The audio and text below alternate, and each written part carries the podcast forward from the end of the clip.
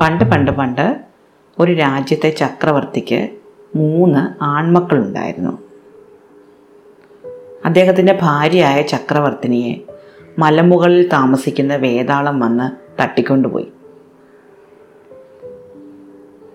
വേതാളത്തിന്റെ കയ്യിൽ നിന്ന് ഭാര്യയെ രക്ഷപ്പെടുത്താൻ ചക്രവർത്തി ഒരു മാർഗവും കണ്ടില്ല. അദ്ദേഹം തന്റെ മക്കളോട് അവർ വളർന്നു വലുതാകുമ്പോൾ എങ്ങനെയെങ്കിലും അമ്മയെ തിരിച്ചു കൊണ്ടുവരണം എന്ന് അഭ്യർത്ഥിച്ചു. മൂത്ത രണ്ട് മക്കളും പ്രത്യേകിച്ച് താല്പര്യമൊന്നും കാണിച്ചില്ലെങ്കിലും ഏറ്റവും ഇളയ മകൻ അന്നു മുതൽ മന്ത്രവിദ്യകളൊക്കെ പഠിച്ചു തുടങ്ങി. എങ്ങനെയെങ്കിലും അമ്മയെ രക്ഷപ്പെടുത്തണം എന്നായിരുന്നു അവന്റെ ഏറ്റവും വലിയ ആഗ്രഹം. അങ്ങനെ കുറേ കാലത്തിന് ശേഷം മൂന്ന് മക്കളും കൂടി അമ്മയെ തേടി ഇറങ്ങി മൂത്ത രണ്ട് മക്കൾക്കും പ്രത്യേകിച്ച് താല്പര്യമൊന്നുമില്ലായിരുന്നു ഈ യാത്രയ്ക്ക്. ഇളയ മകന്റെ നിർബന്ധം കൊണ്ട് പോയതാണ്. യാത്ര ചെയ്ത് അവരൊരു മുക്കവലയിലെത്തി. അവിടെ വെച്ച് വഴി മൂന്നായി പിരികയായിരുന്നു ഇളയ മകൻ സഹോദരന്മാരോട് ചോദിച്ചു നിങ്ങൾ ഏത് വഴിയാണ് പോകുന്നത്? മൂത്തവൻ പറഞ്ഞു ഞാൻ നേരെയാണ് പോകുന്നത്. രണ്ടാമത്തവൻ പറഞ്ഞു ഞാൻ വലത്തോട്ട് പോകുന്നു. അപ്പോൾ ഇളയ മകൻ പറഞ്ഞു ഞാൻ ഇടത്തോട്ടാണ് പോകുന്നത്. പോകുന്നതിന് മുമ്പ് അവൻ രണ്ട് കുഴലുകൾ സഹോദരന്മാർക്ക് കൊടുത്തു. ഒന്ന് അവന്റെ കയ്യിലും വെച്ചു. എന്നിട്ട് പറഞ്ഞു ആരാണോ അമ്മയെ കണ്ടുപിടിക്കുന്നത് അവർ ഈ കുഴൽ ഊതണം. ഇതൊരു മന്ത്രശക്തിയുള്ള കുഴലാണ്. ഈ കുഴൽ ഊതിയാൽ മറ്റ് രണ്ട് പേർക്കും ആ ശബ്ദം കേൾക്കാനും പറ്റും. അവർക്ക് പറന്ന് ആ സ്ഥലത്തെത്താനും പറ്റും. അങ്ങനെ സമ്മതിച്ച് അവർ അവിടെ വെച്ച് വേർപിരിഞ്ഞു. മൂന്ന് പേരും മൂന്ന് വഴിക്ക് പോയി. മൂത്തവൻ പട്ടണത്തിലേക്കാണ് പോയത്. പട്ടണത്തിൽ ചെന്ന് അവിടെ ഒരു സത്രത്തിൽ മുറിയെടുത്ത് അവൻ അവിടെ കൂടി. രണ്ടാമത്തെയാൾ ഒരു ഗ്രാമത്തിലേക്കാണ് പോയത്. അവിടെ ചെന്ന് ഒരു കളപ്പുരയിൽ അവനും താമസമായി. അവിടെ അവന് കുറച്ച് സുഹൃത്തുക്കളെയൊക്കെ കിട്ടി. അവരവിടെ തീനും കുടിയുമായി ആഘോഷിച്ച് കഴിഞ്ഞു. ഏറ്റവും ഇളയ മകനാവട്ടെ കാട്ടിലേക്കാണ് പോയത്. അവൻ കാട്ടിലൂടെ നടന്ന് മുന്നോട്ട് പോയിക്കൊണ്ടേയിരുന്നു. പോകുന്ന വഴിക്ക് അവനൊരു ആപ്പിൾ മരം കണ്ടു. ആ ആപ്പിൾ മരത്തിന്റെ കായകൾ വിശപ്പ് കാരണം അവൻ പറിച്ചു തിന്നു. പറിച്ച് തിന്നു കഴിഞ്ഞതും അവന്റെ തലയിൽ രണ്ട് കൊമ്പുകൾ മുളച്ചു വന്നു. തലയിൽ കൊമ്പ് മുളച്ചു വരുന്നത് കണ്ടപ്പോൾ ഇതെന്തോ മാന്ത്രിക ശക്തിയുള്ള ആപ്പിൾ മരമാണെന്ന് മനസ്സിലാക്കിയ അവൻ അതിന്റെ ഒരു കൊമ്പ് പിടിച്ച് പോക്കറ്റിൽ വെച്ചു. വീണ്ടും മുന്നോട്ട് പോയപ്പോൾ അവനൊരു നദി കടക്കേണ്ടതായിട്ടുണ്ടായിരുന്നു. ആ നദിയിലെ വെള്ളത്തിൽ ഇറങ്ങിയതും അവന്റെ ദേഹത്തെ മാംസമെല്ലാം അടർന്നു പോയി. തന്റെ രൂപമാകെ മാറിപ്പോയത് കണ്ട അവൻ എന്തായാലും ഇരിക്കട്ടെ എന്ന് കരുതി കയ്യിലുണ്ടായിരുന്ന ഒരു കുപ്പിയിൽ ആ നദിയിലെ വെള്ളവും നിറച്ചു വെച്ചു. വീണ്ടും മുന്നോട്ട് നടന്നപ്പോൾ വീണ്ടും ഒരു ആപ്പിൾ മരം കണ്ടു. ആ ആപ്പിൾ മരത്തിന്റെ അടുത്ത് ചെന്നപ്പോൾ വിശപ്പ് കാരണം അവൻ വീണ്ടും ഒരു ആപ്പിൾ എടുത്തു. ഇത്തവണ അവൻ വിചാരിച്ചത് എന്തായാലും രണ്ട് കൊമ്പ് മുളച്ചു. ഇനി ചിലപ്പോൾ രണ്ട് കൊമ്പ് കൂടി മുളച്ചു വരുമായിരിക്കും. എന്നാലും മുന്നോട്ട് പോയേ പറ്റൂ. അമ്മയെ കണ്ടുപിടിക്കണം. അതുകൊണ്ട് ഞാൻ ഈ ത്യാഗം കൂടെ സഹിക്കുകയാണ്. അവൻ ആ ആപ്പിൾ കഴിച്ചു. അതോടെ അവന്റെ തലയിലുണ്ടായിരുന്ന കൊമ്പുകൾ മാഞ്ഞുപോയി. തലയിലെ കൊമ്പ് പോയതോടെ സന്തോഷവാനായി തീർന്ന അവൻ ആ മരത്തിന്റെയും കൊമ്പൊടിച്ച് സൂക്ഷിച്ചു വെച്ചു. വീണ്ടും മുന്നോട്ട് നടന്നു. വീണ്ടും ഒരു നദി കടക്കേണ്ടതുണ്ടായിരുന്നു. ആ നദിയുടെ കരയിലെത്തിയപ്പോൾ അവൻ വിചാരിച്ചു ദേഹത്തെ മാംസമെല്ലാം പോയി കഴിഞ്ഞു. തൊലി മാത്രമേ ഉള്ളൂ. ഈ നദിയിലിറങ്ങുമ്പോൾ ചിലപ്പോൾ തൊലിയും പോകുമായിരിക്കും. പക്ഷെ എന്നാലും എനിക്ക് എന്റെ അമ്മയെ കണ്ടുപിടിച്ചേ പറ്റൂ. വെറും അസ്ഥികൂടം മാത്രമായി മാറിയെന്നാലും ഞാൻ മുന്നോട്ട് തന്നെ പോകും. അങ്ങനെ മുന്നോട്ട് നടന്ന് നദി കടന്നതോടെ അവിടെ ദേഹത്തെ മാംസമെല്ലാം വീണ്ടും കിളിർത്ത് വരികയും അവൻ പഴയതുപോലെ സുന്ദരനായി തീരുകയും ചെയ്തു. അവൻ ആ നദിയിൽ നിന്നും കുറച്ച് വെള്ളമെടുത്ത് കയ്യിൽ കരുതി. അങ്ങനെ മുന്നോട്ട് നടന്ന അവൻ മലയുടെ അടിവാരത്തെത്തി. അവൻ മുകളിലേക്ക് കയറി. ഏറ്റവും മുകളിൽ ഒരു വലിയ പാറ വെച്ച് ഒരു ദ്വാരം അടച്ചിരിക്കുന്നത് കണ്ടു. വളരെ ബുദ്ധിമുട്ടി അവൻ ആ പാറ തള്ളി നീക്കി നോക്കുമ്പോൾ അതിനടിയിൽ താഴേക്ക് പടവുകൾ കണ്ടു. അവൻ കയ്യിലുണ്ടായിരുന്ന കുഴലെടുത്ത് ഊതി. രണ്ട് സഹോദരന്മാരും അപ്പോൾ തന്നെ അവിടെ എത്തിച്ചേർന്നു. അവൻ പറഞ്ഞു ദാ വേതാളത്തിന്റെ പാതാള ലോകത്തേക്കുള്ള വഴി ഞാൻ കണ്ടുപിടിച്ചിരിക്കുന്നു. നമുക്ക് അടിയിലേക്ക് പോകാം. ജ്യേഷ്ഠന്മാർ പറഞ്ഞു ശരി നീ ആ കല്ല് മാറ്റൂ. അവൻ പറഞ്ഞു എനിക്ക് തന്നെ പറ്റില്ല നമുക്ക് മൂന്ന് പേർക്കൂടെ ഇത് തള്ളി മാറ്റാം. പക്ഷെ രണ്ടു പേർക്കും മടിയായിരുന്നു. രണ്ട് സഹോദരന്മാരും പറഞ്ഞു ഞങ്ങൾക്ക് വയ്യ ദേഹം അനങ്ങാൻ വയ്യ. ഏറ്റവും ഇളയ രാജകുമാരൻ തനിച്ച് ആ കല്ല് വളരെ കഷ്ടപ്പെട്ട് ഉരുട്ടി മാറ്റി. താഴേക്ക് കുറച്ച് പടവുകൾ ഇറങ്ങിച്ചെന്നപ്പോൾ പിന്നെ പടവുകൾ ഇല്ലാതായി തീർന്നു. ഇരുട്ടിലേക്ക് വലിയൊരു കുഴി മാത്രം. ഇളയ മകൻ പറഞ്ഞു നമുക്ക് ഒരു കൊട്ടയുണ്ടാക്കാം ഒരു കയറ് കെട്ടി നമുക്ക് താഴേക്ക് ഇറങ്ങാം. മൂത്ത രണ്ട് സഹോദരന്മാരും സമ്മതിച്ചില്ല. ഞങ്ങൾക്ക് വയ്യ എന്നവർ പറഞ്ഞു. ഇളയാൾ മുകളിൽ ചെന്ന് മരത്തിന്റെ വള്ളികൾ കൂട്ടി വലിയൊരു കയറുണ്ടാക്കി. ഈറയും മുളയും വെട്ടി വലിയൊരു കൊട്ടയും ഉണ്ടാക്കി. അവർ വീണ്ടും കുഴിയുടെ അടുത്തെത്തി അവൻ കുട്ടയിൽ കയറി ഇരുന്നിട്ട് ജ്യേഷ്ഠന്മാരോട് പറഞ്ഞു താഴേക്ക് എന്നെ ഇറക്കൂ. ഞാൻ താഴെ എത്തിക്കഴിഞ്ഞിട്ട് അമ്മയെ കിട്ടുകയാണെങ്കിൽ അമ്മയെ കൊട്ടയിൽ ഇരുത്തിയിട്ട് കയറ് പിടിച്ച് വലിക്കും. അപ്പോൾ നിങ്ങൾ കയറ് വലിച്ചു പൊക്കണം. ജ്യേഷ്ഠന്മാർ സമ്മതിച്ചു. രാജകുമാരൻ താഴേക്ക് ഇറങ്ങിപ്പോയി. ഒരുപാട് ദൂരം ഇരുട്ടിലൂടെ യാത്ര ചെയ്ത് അവൻ പാതാള ലോകത്തെത്തി. അവിടെ പ്രകാശമുണ്ടായിരുന്നു. നിരനിരയായി ഒരുപാട് വീടുകളുണ്ടായിരുന്നു. വേതാളം തട്ടിക്കൊണ്ട് വന്ന് തടവിലാക്കിയ ഒരുപാട് ആൾക്കാർ ആ വീടുകളിൽ താമസിക്കുന്നുണ്ടായിരുന്നു. അവൻ ഒന്നാമത്തെ വീട്ടിൽ ചെന്ന് മുട്ടി. വാതിൽ തുറന്നത് അതിസുന്ദരിയായ ഒരു രാജകുമാരിയാണ്. രാജകുമാരനെ കണ്ടപ്പോൾ അവൾ പറഞ്ഞു വേഗം രക്ഷപ്പെട്ടുള്ളൂ വേതാളം വന്നാൽ നിങ്ങളെ പിടിച്ചു കൊല്ലും. അവൻ പറഞ്ഞു സാരമില്ല എനിക്ക് മന്ത്രവിദ്യകളൊക്കെ അറിയാം.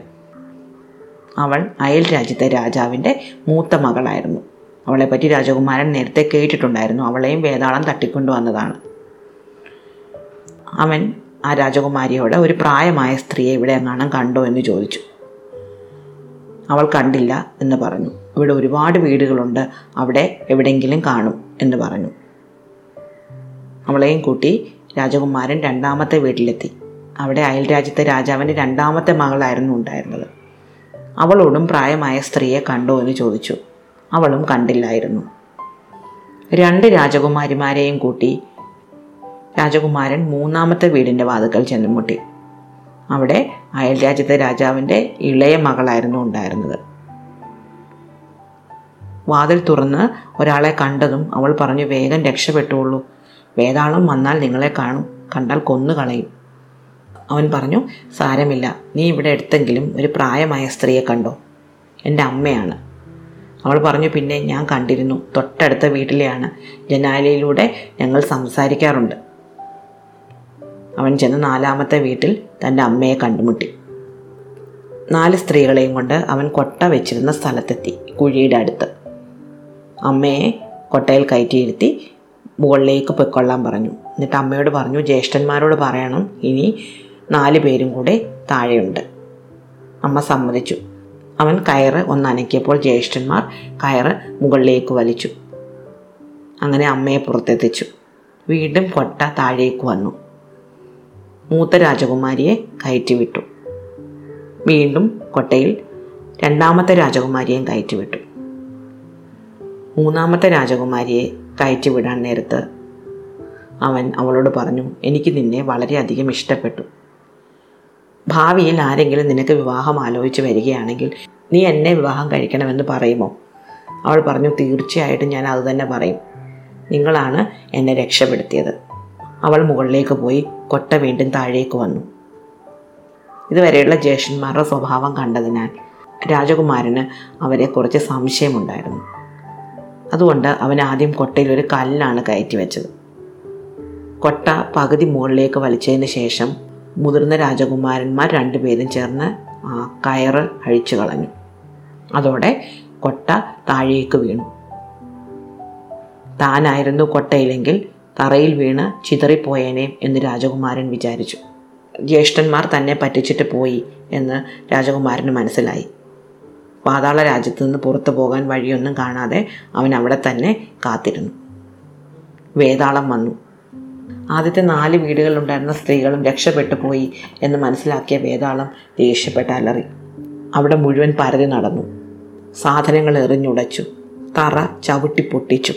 ദേഹവും മുഖവും ദേഷ്യം കൊണ്ട് മാന്തി കീറി. എന്നിട്ട് തറന്നു കിടന്നുറക്കമായി ഈ സമയത്ത് രാജകുമാരൻ വേതാളത്തിന്റെ അടുത്ത് ചെന്ന് ആദ്യത്തെ കുപ്പിയിലെ വെള്ളം അയാളുടെ ദേഹം മുഴുവൻ ഒഴിച്ചു. കണ്ണു തുറന്ന വേതാളം തന്റെ മാംസം മുഴുവൻ നഷ്ടപ്പെട്ട് താനൊരു വിരൂപനായി തീർന്നത് മനസ്സിലാക്കി.